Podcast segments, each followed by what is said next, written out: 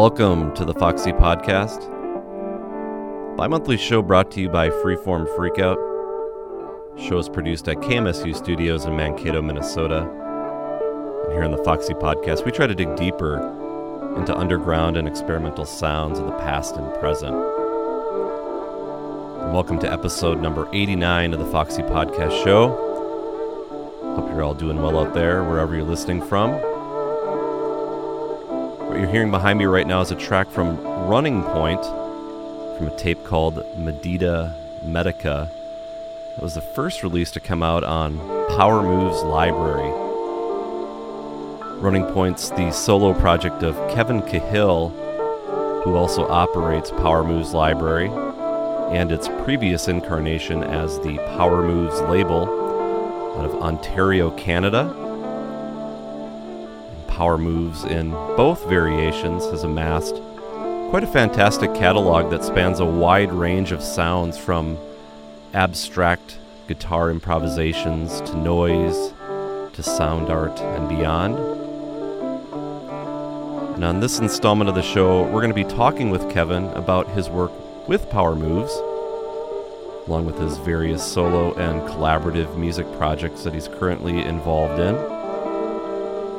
And we'll also talk about the recent zine that he just put out through Power Moves Library.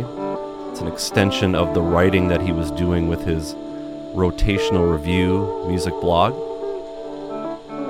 Before we get into that discussion with Kevin, I thought I'd play a track from another project of his. This one from Roe, a duo with his wife Cheryl. And this is a track called Magnetowan from the release Live Den.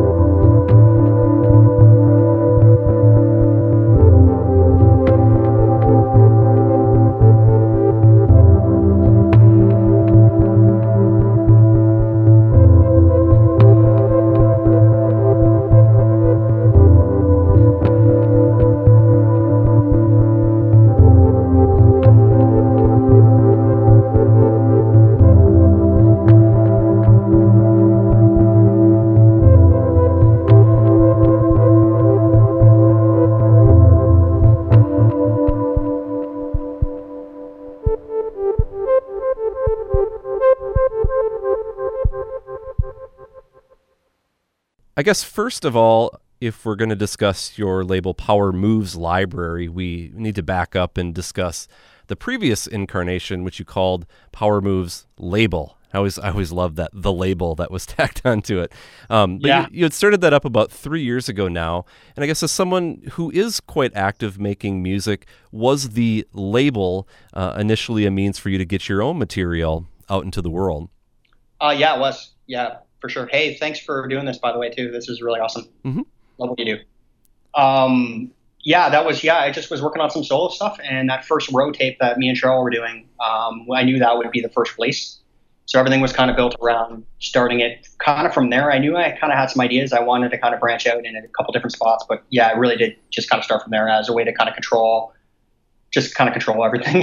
yeah, right. Yeah, just kind of be kind of in, in control on the art and you know the process, how long it took, how we wanted to kind of shape it, or what it could kind of turn into. Because mm-hmm. it was all kind of kind of flowing as it was happening. Sure. Mm-hmm. Yeah. Well, you were involved in a band called The Riderless, and and I'll openly admit that I really wasn't familiar with that group until I was kind of you know, and I'll use air quotes here, doing some research, uh, getting okay. ready for this interview. and uh, but the group featured several musicians who are really kind of closely tied to what you're doing with the label. So I wanted to ask maybe first, you know, is The Riderless an active unit in any way to this day? And then secondly can you tell us about you know the trajectory of that band and how maybe the label grew out of the activities of you guys playing together? Yeah, well, the um, yeah, the Riderless started pretty early 2000s, 2001, I think, or two. I can't remember because it was kind of a loose group of us at kind of at the time. The the core of it was me and my brother Pat and Ryan Waldron. Mm-hmm. And, and we would just kind of jam all the time. We all kind of learned how to play guitar kind of together when we first met. Me and Pat were playing, and then we met Ryan uh, fairly shortly after we were playing guitar together. So it kind of all happened. The three of, we would just get together, the three of us, and just play tons of guitars, and just kind of dissonant, out of tune kind of shit, and it was just kind of going with the flow. Mm-hmm. And then we had a few kind of gig opportunities, and um, we liked the idea. The Forest City Gallery used to be the housing for um, the Nihilist Spasm Band, and they played every Monday nights. Right. And they played in this back room uh, in the East End. That was really kind of cool, really informal. Uh, just kind of have a few beers and kind of jam out. So we just started to kind of gig around there, and then it kind of became more of a thing when uh, I was already with Cheryl, and I kind of introduced the idea to have Cheryl come into the band and just play keyboards, maybe sing, read poetry, whatever, whatever she kind of wanted to do at the time. And she had a little bit of piano background, so she joined. And then Ian, the drummer, um, went to the high school that me and Pat went to. He's just a couple years younger, and he had moved to town. This is in London, Ontario. So uh, he moved to town, and then we kind of got going then. And then we did a little bit of touring, and mostly just around Canada and just kind of pumped out a bunch of CDRs and stuff. And the live show was actually always ended up being quite a bit different than the uh, the recordings. The recordings were kind of snapshots, time and a place, because we really just kind of improvised a lot of that material. Mm-hmm. And it was kind of a mix. We were all into different stuff. Ian was really into electronic music, and we were all kind of discovering, you know, Delta blues and African music, and just you know Chicago stuff and jazz. All this kind of stuff was all kind of happening, all kind of separately, and we all bring it together and stuff. So that was kind of in London with the band and then we're not an active group right now, though. But um, I, I, I could see maybe some some stuff maybe happening down the line. I know other uh, Ryan and Ian have kind of kicked it around, but I kind of see it as a little bit in the past. But that's that's just me. I mean, it's still kind of a fluid thing. Right. But um, me and Cheryl moved to Toronto in 2000, end of 2006, and then Ryan was already, I think, in Hamilton. He was in St. Catharines for a bit too. So we all just kind of started to get a bit spread out, and then we gigged a little bit even still, just because you know we can just kind of swing together and kind of kind of pull it off, just winging it. But mm-hmm. it just kind of started to fizzle out after that. The last record I think is 2013, just uh, in the summer I think of 2013. But it took a while to kind of get that kind of put together, to be honest. So was that really when when that sort of fizzled out? Was that the time then that Power Moves label was sort of beginning that would kind of spawn that direction for you? Uh, a little bit. I was we already kind of were working on a lot of music. There's a lot of gaps in between the stuff with the band. It kind of was almost like a functioning, non-functioning kind of group. mm, yeah, sure. because we were spread out, and people say, "Hey, are you? Is that band still happening?" I'd say, "I think so." You know. but uh, just we just kind of take gigs when they would happen and stuff. But sure. Uh, yeah, I was already kind of doing a lot of solo stuff, and me and Cheryl were really kind of starting to really get kind of philosophical on how we wanted to kind of approach a duo record because it was something we'd always really wanted to do. We were just kind of letting it kind of build kind of in that kind of patience way. She she really likes kind of taking her time with everything. So that kind of was happening. But then, yeah, then it just it just happened. I was like, I need I need to do this. Let's roll. Let's kind of roll with this. So then we just started to kind of just kind of roll on the power moves, just kind of on a whim. Just kind of came up with the name, made a WordPress, just all kind of happened, and then then it was just kind of rolling, kind of almost too quickly. right. right like, yeah. yeah. Well, you had put an end uh, to Power Moves label, and you referred to it as a 15 release cycle. Um, mm-hmm. And I, I can't remember, you know, if it was on your website early on or not. But I mean, did you conceive this variation of the label, you know, from the get go as uh, you know, just kind of running its course in that short amount, and and then I guess, or did this sort of happen as you were running the label, realizing, hey, I want to make a clean break and start something different and head off in this different direction? Uh, all the above, kind of. yeah. Um, yeah, it was. I knew that it was going to be kind of. Sh- I didn't really say anything on the uh, on the website or anything, or I, but I always knew that it would really only maybe even. I didn't even think it would get to 15, to be totally honest. Mm-hmm. Uh, yeah, I was just kind of. I knew it was just going to kind of be just kind of a series, and just kind of take it as as what it was. But as it was happening, you know, with the that like the label was professional duplication, and you have to kind of wait for the turnaround, and everything's kind of somewhat kind of regimented. It was just becoming a bit mechanical, and I was just feeling I was just feeling either just wrap it all up or just kind of go in a different direction. And the library just kind of made total sense. You know, the home dubbing, just kind of start doing it more that way as a kind of a different move because I knew I just had a bunch of things that I thought could kind of kind of happen, or just leave just you know just windows open, so to speak, to have other things happen that weren't. I don't think I would have maybe made that happen with with just the label. So it kind of had to take a segue. It just yeah. So the 15 was just a way to kind of top it because we had that that compilation to kind of wrap it up. Yeah, right. Yeah, and that kind of all kind of came out kind of spontaneously. So yeah, sure. there wasn't really a crazy master plan, but yeah, I, I, knew I needed to kind of shift shift a little bit. Yeah. Well, when you rewrite the uh, the label history, you can say, "Oh, I knew it all along." 15 had it from the get go. Um, oh, well, you had mentioned some of the things that I was going to ask you. I mean, clearly handmade packaging, home mm-hmm. duplication, these are sort of key uh, factors of this new direction with Power Moves library. Um, but I wanted to ask you know, you, you mentioned some other considerations. Was one of them perhaps looking at other musical directions that you wanted to explore with the library versus the other, um, the label? Um, I'm not really sure to be honest. I know that there's been some pretty weird things kind of happen, and there's more to be planned. But I, I think it would have maybe kind of happened regardless. But yeah, I think there, there's just more leeway for more things to kind of happen. I guess I've reached out to more people. There's more kind of ongoing communication throughout the process with our other ideas that can kind of maybe be brought into the process. Mm-hmm. So it's a little bit of that, maybe knowing that I could kind of reach out to more people, have a little bit of quicker turnaround, have more things kind of just on the go, I guess. Yeah. That kind of that was really exciting to be honest, because it, it, could be really spontaneous. Things can kind of happen and, and, can turn around really quickly, and then other things we you know we can kind of build in. It, it just it doesn't feel regimented in the other way. Right. Right now. Yeah. Well, you've done these very limited editions for each physical release that you've done, and everything is available free online on your Bandcamp. Um, but with your latest one from Delphine Dora, which just came out, I want to say just maybe a couple of weeks ago, um, it was mm-hmm. it was the largest uh, run that you've done with with 40 copies. And I was wondering, you know, do you feel like you're trying to find that decent point where you're able to meet this? So-called demand, which sounds very yeah. business-like.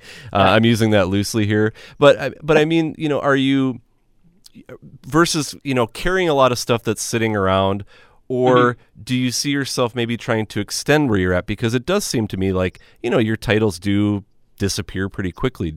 Do you see yourself pushing that you know 50, 60 copies with other things in the future?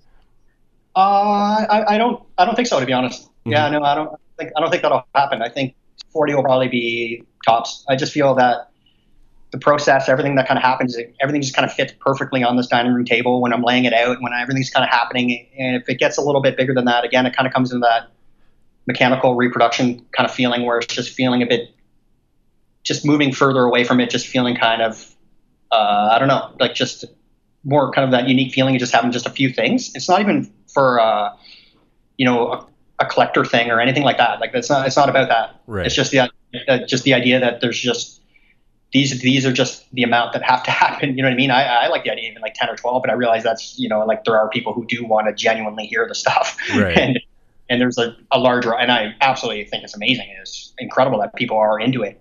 but at the same time, I think there still is also a level if you, if I have a few things on the go and they're 50, 60, I can see them still kind of sitting there. And then you have the, the back catalog, like you say, and some of the administrative capitalist stuff. That side of it, it just is just not appealing. So yeah, I, I like how I like how they kind of just come and go. And, and part of me at the same time is you know get if as a listener if you're you're digging on some of the stuff like get into what the other people are doing and follow their trajectory and it almost as a stepping point there's more to come there's you know what i mean there's more right. around the corner you don't have to kind of get hung up on particularly on the object mm-hmm. but I've also been kind of kicking around you know it being kind of this library i use quotes um, like circulating the copies that i have right kind of just kind of having them in the mail if someone actually wants to hear the tape and they are intrigued by that because i dig it I, I love the sound of tape so if someone say they wanted to hear a certain tape and it's sold out, oh, I really want to hear that Talagang tape, or I want to hear this or that. Like I, I love, I love that idea that it's like, yeah, just send me a line and we can kind of move it around and pass around, kind of put it in circulation. You could hear the tape.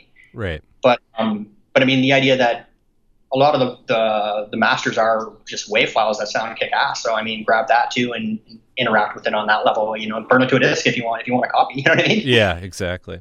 So, like not saying do that, but just meaning I think that the albums can, can they can stand alone completely, even regardless of the tape. Right. But, yeah. So are you someone then that doesn't really worry so much about creating something that's the like definitive statement or this masterpiece. Uh, it's just the process of creating and putting it out there. Is that more important to you?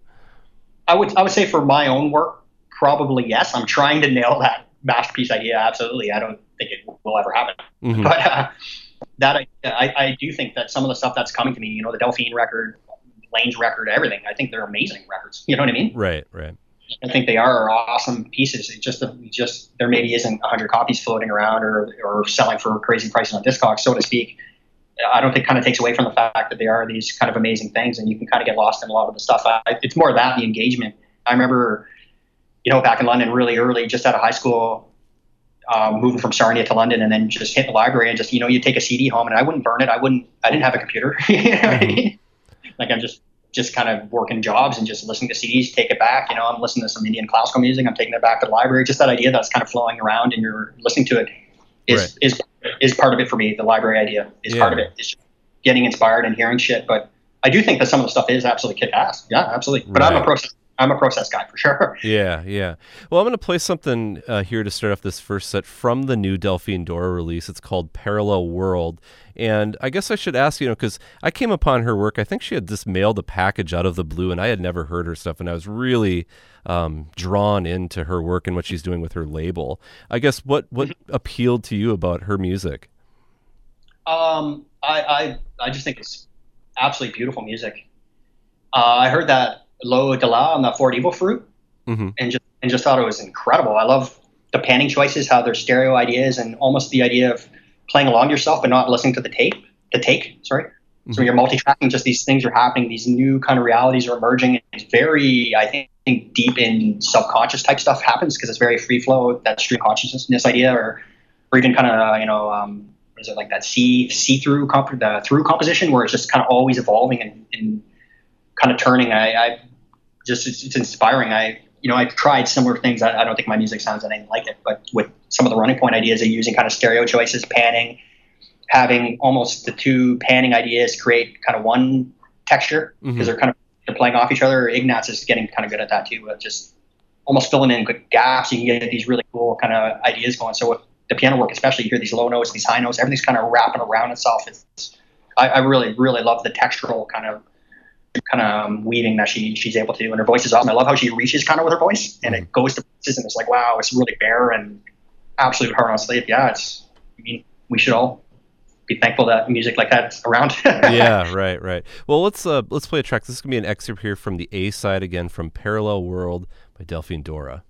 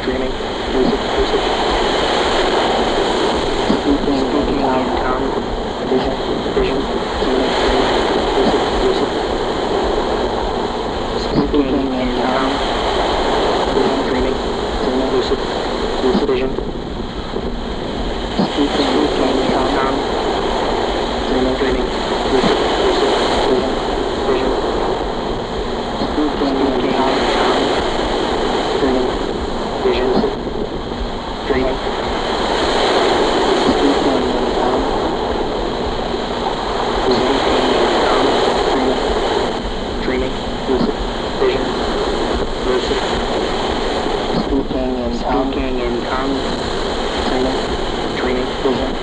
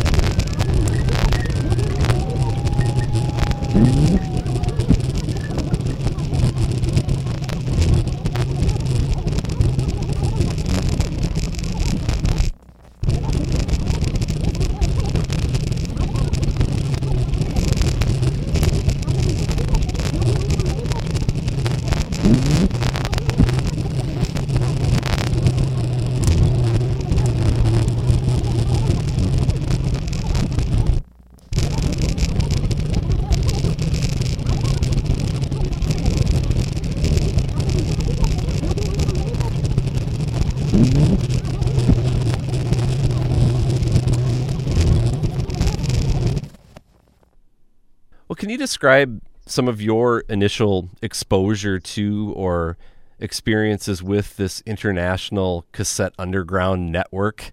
Um, God, that sounds so like yeah, you know, serious, so serious. Yeah. But No, but you know, but but um, I guess what were some of your you know formidable labels or even acts that that made you take note of what was happening in this little tiny corner of this musical universe, and you know maybe what made you feel like this was something that you wanted to take part in. Yeah, that's cool. That's a good question. Um, I guess with the band, we were kind of more kind of CDR kind of on that trip, just with the Jewel Antler and Vibracathedral kind of vibes. Just that kind of tapped in, and we knew always knew there was these other labels, things were happening with tapes, all that stuff was always kind of happening at the time. I remember kind of thinking, ah, tape, whatever, you know what I mean? Just kind of whatever's easiest, cheapest. CDR seemed to be the function. I wasn't at at the time really even doing any really a lot of the packaging. Ryan Waldron did a lot of the packaging. Always looked really good. But uh, when me and Cheryl we were living together at the time, still did, but uh, we had this boombox in the kitchen, and we had a few tapes just between us, just a few. That's it. The collection was, I think, five or six tapes. One was a tape of these trains that she recorded for an art project, just for fun. Mm-hmm. One was a tape that she had made of one side had Cat Powers, What Would the Community Think? And the other side had Memphis Minnie, the volume two with Kansas Joe, which is kick ass.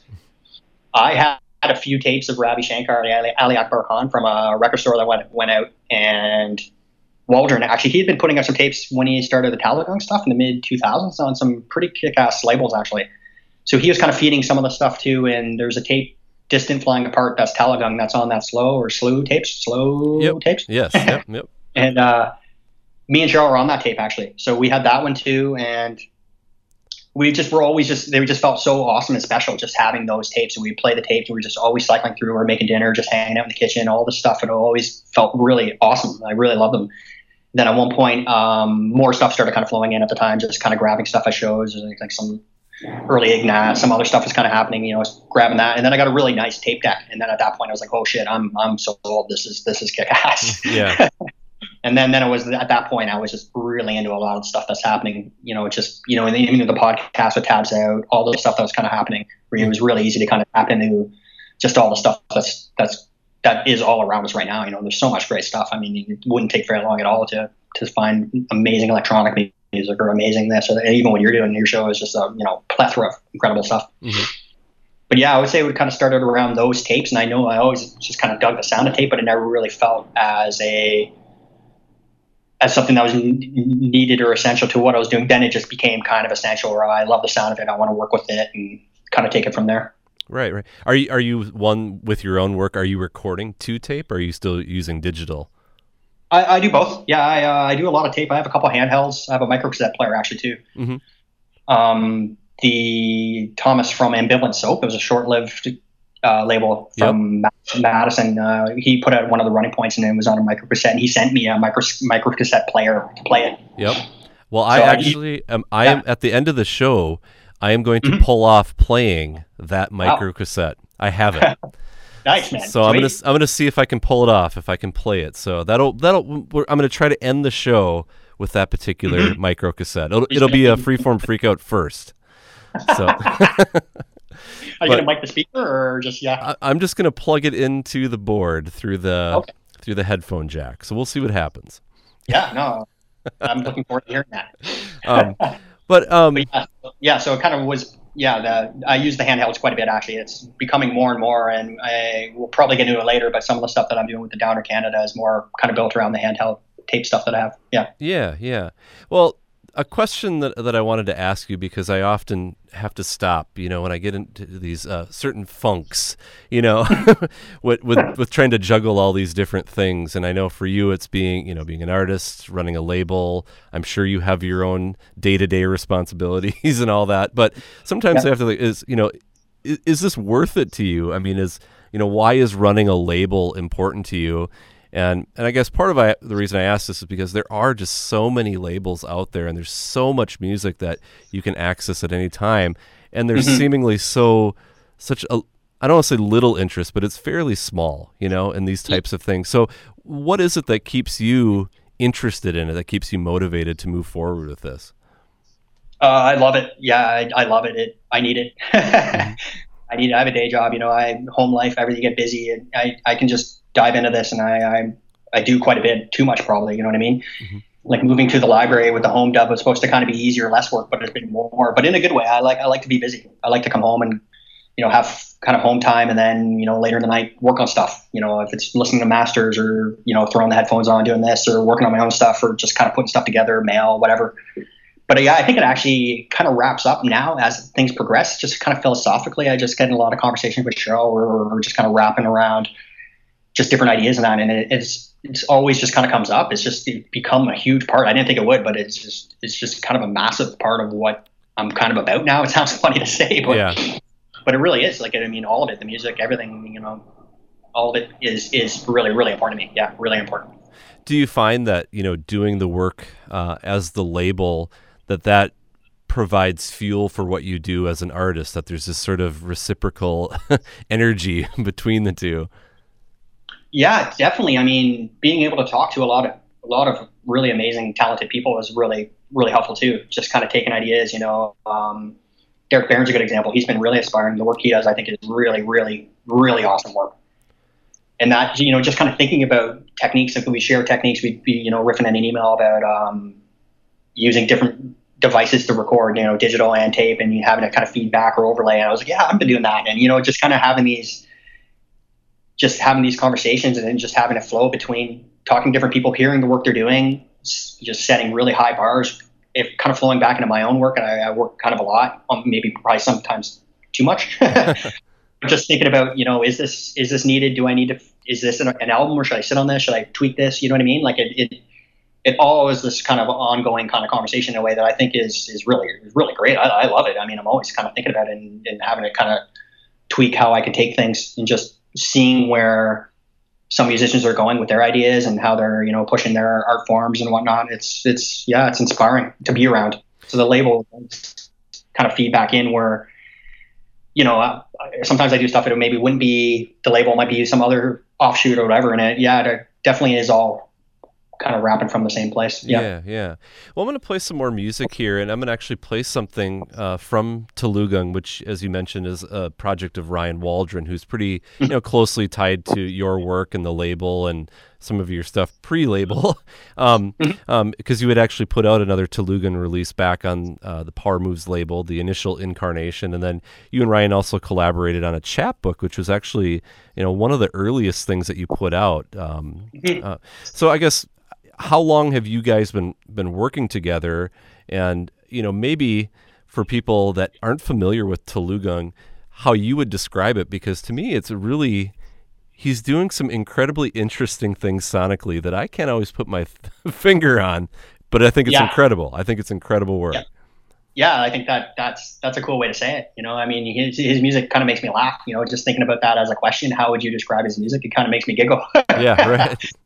His, his music's nutty, man. It's nutty, but um, it's so yes, it's kind of this imagined, imagine. I always kind of think of it as an imagined world music or an imagined kind of island music. You know, it's just it's it's almost like the sound of frogs and grasshoppers if they were wooden instruments that made really unique sounds. You know, mm-hmm. like his stuff's super polyrhythmic, but then other times he works with you know microtonal just intonation type scales where the, there, there's there's things happening in ways that are really kind of rhythmically and r- rhythmically interesting and and and you know I'll talk to him because he's really in a rhythm. That's the interesting thing. You'll hear you know the multiplying dead ends that first tape on Power Moves, the label. Uh, is really kind of bizarre and wacky. All the stuff's happening. There's sounds of his children. There's uh, just scraping sounds. He builds his own instruments too. That's another thing. right, right. So that kind of plays in with these. They're like this kind of Harry Partch crude instrumentational thing that he has going on yeah, I, I just think he's a just flat out artist, flat out artist. When right. I think of artist, I think of him. I think he's doing amazing stuff. Yeah, and I yeah. think too the, the the editing process that he goes through because you know on the surface you think oh this is just kind of crazy electronic music, but then when you realize that yes he's editing together all this stuff from a lot of times you know acoustic sound sources, mm-hmm. um, yeah, it's pretty crazy. Yeah, he has a. Uh, there's going to be a new split coming in January. Him on one side, about 20 minutes and uh, this artist Blanca Rego from Spain, mm.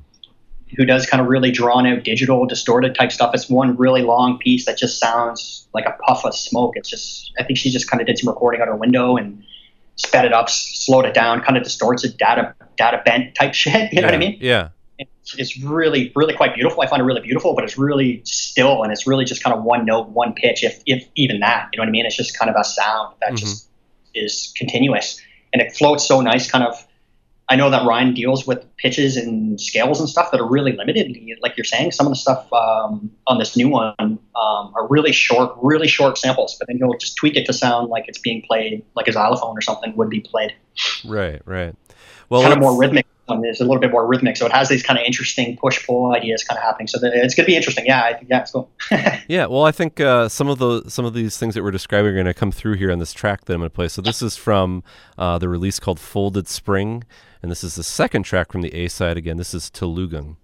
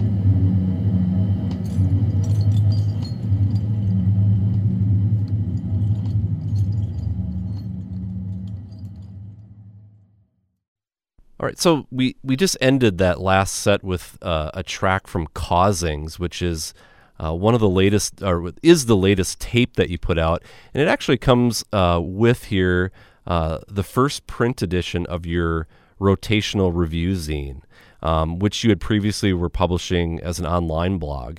Um, I guess maybe just asking kind of point blank, you know, why the move to to a print version? Is that how you want to keep uh, your or keep publishing your music in that way? Uh, the writing, you mean? I Yeah. should say, yeah. Excuse me. The, yeah, Yeah, the writing, the music writing. um, I want my music to be print. No, I'm just kidding. yeah, uh, yeah, I'm I'm I'm intrigued by it. It, it was uh it was kind of a tough job putting this one together, but also really I really rewarding at the same time. There's some things I would maybe kind of tweak. So yeah, I want to keep I want to keep doing that. I feel like the the writing on the blog was getting a bit is getting a bit hard to kind of keep it keep it rolling. Mm-hmm. and um, I just felt like I needed to take a step back and say, okay, I want to kind of collect more ideas and kind of go in and maybe less so much just straight up review and just kind of more into overviewing ideas and you know same idea. You know, I always talked about kind of kicking around getting a record label to get together, and I always kind of kick around you know writing a book, so to speak. So it's kind of scratching that itch too at the same time and kind of you know being inspired by like visions of Cody and and also just getting an early osmotic tongue pressure when Truman's Water toured in kind of the mid 90s or whatever. We were in London, and one of the guys, uh, the drummer Kevin Cascell at the time, gave us this osmotic tongue pressure and just had all these amazing interviews with William T. Vollmann, Richard Meltzer, all this kind of amazing stuff in it. hmm And their writing specifically was really kind of loose and almost kind of Beefheart kind of ideas, just really loose and ragged. And it's always stuck with me. Like I always would go back to the print mag because I had these interviews and little snippets. And you're like, oh, didn't they talk about that one record? You know, where you kind of go back to it, it's on the shelf. Right, right. I wanted I wanted that idea, and you know, just you know, just you know, when you read a lot, and you're on the subway, and you're thinking, hey, this would be kind of cool if someone was flipping through shit that I wrote. You know what I mean? Right, right. Like Do it's not a straight up ego riff. They may not like it, but are are you uh, a big zine follower? I mean, do you do you get into some of the newer zines that are coming out? uh, not not really, to be totally honest. I mean, I know there's some cool stuff, and I've seen some stuff just kind of tracking, just you know, just in Twitter and just friends of friends and that. Um, I don't really buy or collect a lot of stuff, to be totally honest. I Mm. kind of stopped even buying records a couple years ago, and my tape collection is still very small. Um, but uh, yeah, I, I think it's awesome that people are still doing it. Uh, There's something kind of the tactile element of reading, collecting it, compiling it. You know, in this one, there's um, there's a kind of a introduction feature on the Dagar family, the family tree of the, the Dagar family, Mhm. Indian, Indian Hindustani Indian classical music, that Dhrupad style that Fong Tran wrote. Oh, cool. Yeah, and it's really amazing. So he's he's helping shape the zine too at the same time. You know what I mean? Like it's kind of flowing around in in different ways. And and, and straight up, I, I just love interviews. I love interviews, and uh, I think you do a fast job on interviews, by the way. Well, thanks. We'll see. Edit editing helps. Certainly editing. Yeah.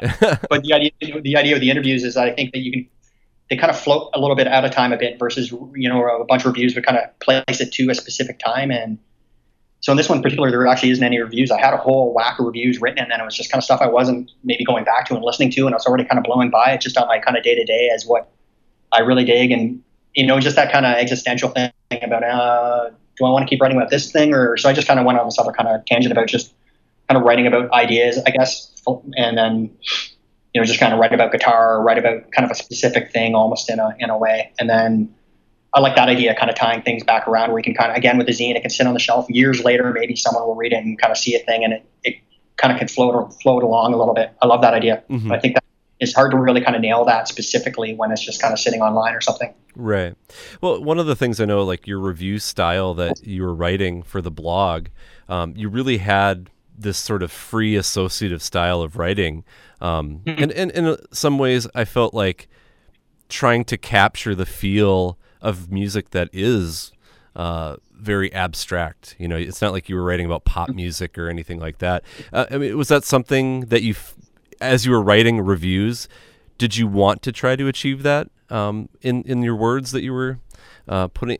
I'm sounding so reductive here in the words that you were putting on the page, but um, Yeah. you know what I'm saying, yeah. Yeah, yeah. No, it's very good, very thorough.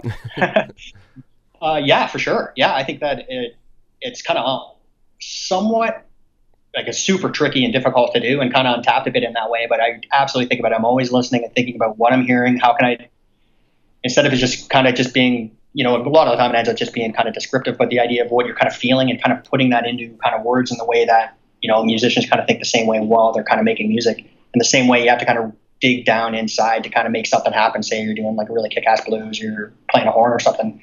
Want to kind of tap into that and try that. And in the spontaneous kind of automatic writing and kind of being descriptive and having words kind of come out really, really in a free flowing way, which is more or less my kind of default writing style, to be totally honest. When I write just uh, like just my notepads and stuff on at work, Mhm. just just kind of writing. It always is really just kind of in that long kind of prose poem kind of idea.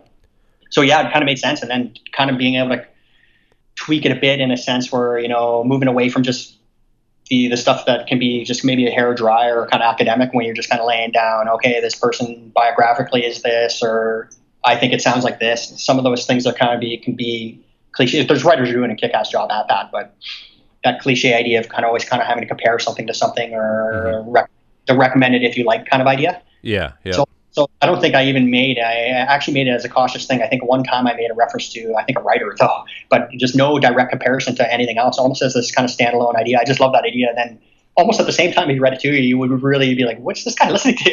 I don't. I don't think this tape is that or this CD is that. You know what I mean? I like. I, I think it's just kind of funny. right. But right. uh, I did get a few because you know whenever you ever get kind of self conscious, I which I do all the time, even with the zine, I, I wasn't sure if I wanted to include my own stuff, and you're always kind of battling that kind of hypercritical element. But I've had I've received a few kind of notes from a few people that were really really meaningful, and I kind of think about that when I'm in a kind of struggle of of you know is this too abstract almost on that idea you know what I mean the pendulum swinging is this too kind of strange where Mhm. you know someone's reading it preten- pretentious or something I'm trying to match you know a horn line or something but at the end of the day you know I, I, that is kind of what is happening though and that almost Kerouac you know sing the blues right, way right, Yeah. right. Well, in addition to the, I guess the writing and the in the new zine, I wanted to talk uh, about your music projects that you have because you have quite a few different things that you're up to in terms of both solo and collaborative things. You, as you mentioned earlier, you have uh, Running Point and, and Downer Canada are two of your solo things, and then you have Row with you and Cheryl, and then East of the Valley Blues is another one with your brother. So quite a stu- quite a bit of stuff going on right now. Um, Yeah. Are are you someone that simply you kind of referred to this earlier, but is are you recording things kind of constantly? I mean, are are these projects something that kind of scratches a certain itch that you have to go off in certain tangents with things? Yeah, for sure. Yeah. I do record a lot and I do, but I also kind of have structural ideas on, I still kind of work one thing at a time. Mm-hmm. Like I may have a few things kind of on the go in the collaborative sense, but yeah, very kind of focused individually as each thing is kind of happening. But I do kind of tend to work kind of fast, probably sometimes too fast, like I said earlier, but it's kind of important to me to kind of see a thing and just kind of roll with it. I love that spontaneity and momentum, and even just with the label, having things come to me and have it kind of be in motion kind of all the time and not just sitting there. I love that idea. But uh, Row is kind of the centering thing because me and Cheryl talk so much about just, you know, she just we listens to me just riff about music and, and she does the same, but we just go for walks a lot of the time. We're always talking philosophically about just music and, you know, running a label and just ideas, life stuff. But so that I always see as kind of the center, even though we don't play that much, is very patient thing with her. Mm-hmm. So while that's happening, I've always, you know, always been a guitar player. So Running Point was just kind of solo guitar stuff. But now with uh, playing much, much more with Pat because we live closer together and, and we're able to get together a lot easier. The East of Valley Blues kind of does kind of scratch that itch, so to speak. You know, when I'm moving into, you know, trying to play kind of raga type ideas or go really kind of loose, free flow stuff. You know, you throw a Pat in the mix and he's, you know, a far better guitar player than I am, and all of a sudden it's like, wow, we sound kind of cool together. You know Yeah, yeah. it, it takes on a, a larger power in it and it's hitting things that I can't do. So that's almost covered in a way. So the Downer Canada did kind of flow out of that, but I also was doing a lot of just, I just have a lot of recordings of just feedback and just stuff, you know, playing around with an amp, playing around with the, the handheld tape cassettes. I record a lot just walking around outside. So that was working into a little bit of the running point, just field recordings of things. But I was thinking more and more about just dropping out the guitar. Just I wasn't thinking about having melody or anything there to kind of soundtrack it, so to speak Mm-hmm. so the idea almost Downer Canada to me is I think about it very much is literally where am I standing? What was this place before? You know, I'll sit in my backyard and just sit on the picnic table and think this could be an album. You know what I mean? Yeah, yeah. but then you know, obviously, is it interesting? Blah blah blah. It has to have these other kind of elements. But I really do think about it almost in that way, where you're just kind of like sitting music. Like this is just sitting, taking things in, trying other instruments that I don't normally play, but using them in a way coming from the voice. You know, using I, I a few things that are coming up coming down the pike too, where I'm using more voice and and, and tape, and, and the, the guitar doesn't really factor into that. So that's where the Downer Canada really, really kind of nails that kind of folklore kind of idea, So field recording So- and environment. I was gonna say, so the name is almost somewhat literal in the sense like you're capturing really downer moments while hanging out in Canada. Yeah, but it's, it's also funny because it's you know it's a riff on the olden days, Upper and Lower Canada. Oh, So just kind of think of Downer. And but also quite literally, I think it's funny that people have kind of uh, a few things kind of said, "Oh yeah, that's kind of a downer thing," and it's like, yeah, for sure. But some of it to me is just walking around. That's just my day. I guess it is downer. I don't know. you know what I mean? I guess I have downer days. but- right, right. But Well, yeah, no, I, I see it very much as as as environmental almost type music in a weird way. It sounds kind of cheesy to say, but just time and place type stuff. Sure. Well, you did put out a tape uh, with Ryan Waldron called under the name uh, Peripheral Living back on the Power Moves label. Is that something that you foresee, you know, continuing with? For sure, yeah. We tend to kind of move a little slower. He lives in Hamilton, and we're here in Toronto. But we, yeah, we do tend to we do get together and jam and record. Uh, not as much as we would like. A lot of the time, we get together and just kind of hang out and drink coffee and shoot the shit. But um, it's always there, and yeah, I, I love playing. I've played, like I said, we, we've played together for so long. You know, we kind of know each other's language when we're playing guitars together. He has this in- instrumentation stuff that he builds. He kind of kind of bring that to the mix. So yeah, it's it, it will always kind of. We've even just been talking about kind of doing some more recording, but yeah, it, it's always really, really kind of organic. Let it just kind of be until it happens. Cool. Yeah. Yeah. Well, um, you mentioned you me- you mentioned uh, East of the Valley Blues, and you had that self-release tape that uh, you put out earlier this year, and then uh, I was just kind of poking around online. This was probably within the last month, and there actually is an LP reissue of this, and it's it's already out. And I was almost shocked by that because the fact that just knowing how long it takes to get LPs out and the reissuing process. But so I was, Yeah. I was curious. I mean, were was the label on top of this right from the get go? I mean, were there plans to put this out on vinyl all along? How did that all come together? Uh, not all along. It, it did happen really quickly though, and there was, you know, there was still that kind of that lag with the, the plant. Like it kind of was happening in from May kind of on. So there was kind of the you know the the, the pressing delays. But uh, it did kind of happen. We just kind of self-released it for the tour that um, we did a short tour in the states, Mhm. and Luke from Death Is Not the End had heard it and bought a t- bought a tape and just was just kind of we were just kind of riffing on Twitter and just messaging messaging each other. And he's like, "Hey, is this you?" And I was like, "Yeah, this is me and my bro." And he he was really into it. Just was just kind of asking, "What would you think if if uh, what would you think about this being on vinyl?" And I was like, "That would be amazing." You know what I mean? But Yeah. he's got this this archival label, so I didn't even necessarily know that he's even mentioning himself. You know what I mean? Yeah, yeah, kind of was like a delay, and then he's like, "No, no, I yeah, I would want to do it." I was like, "Oh shit," you know what I mean? So yeah, kind of happened, it happened from there, and then we we moved real kind of quick on that, where he had the art and the masters, and we kind of took off, and we were just trying to get rid of the copies that we had, so we can kind of move more in that direction. right, cool, yeah. Well, do you have uh, I guess to kind of wrap things up here? Do you have any future plans with the label or, or with your own projects that you can mention at this stage? Again, I, I know, like you said, you kind of you work on a short-term basis. You don't plan things out too far in advance. But what are some of the next things that you have in the pipeline? Uh, yeah, that's yeah. Uh, I do have a lot kind of things kind of in the uh, in the cooker or on the back burner, so to speak, for 2017. But in December, we'll probably will for sure see a Dane Patterson tape, who's an amazing artist, but he does electronic music and weirdo kind of guerrilla style samples, live drum type stuff cut up. Really awesome, really awesome. So that's going to come out in December. Um, that split tape that I mentioned with Ryan and Blanca Mhm. Is going to be in January. Uh, me and Fong actually are starting a. It's going to be just kind of a side shoot. It's still be under the library idea, but it will be this excavation series. We're calling it. We're just going to do just mixtapes. Okay. So he did a um, South Asian mixtape recently for Spools Out. Oh yeah, yeah. Yeah, yeah. It's just it was you know it's on Mixcloud and it was it was aired on the radio on Resonance FM. But we're gonna put that on tape. Uh, Ryan Waldron is a huge collector of African music, so Okay. he has a mixtape that he sent me. That'll be number two, and we're gonna kind of move in, in that direction. Just to have kind of weird offshoot stuff that'll they'll just be free and just kind of small limited numbers. But that's gonna be something that's gonna be kind of happening too, which we're really excited about. Cool. Yeah. And for my own stuff, there's a Downer Canada thing happening um, into early 2017. Derek Barron starting his own CDR label.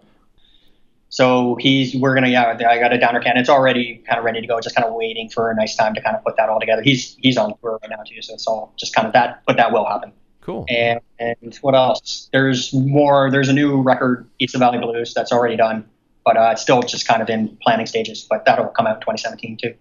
Is that something that's going to come out on on the library then too?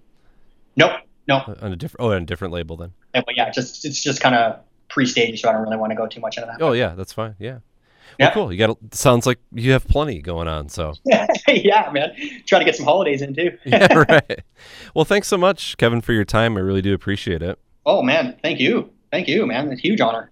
So we'll, we'll get into. I think why don't we start off uh, with the last uh, set here with something from uh, East of the Valley Blues here. This track called Sobrio. One, two, three, four.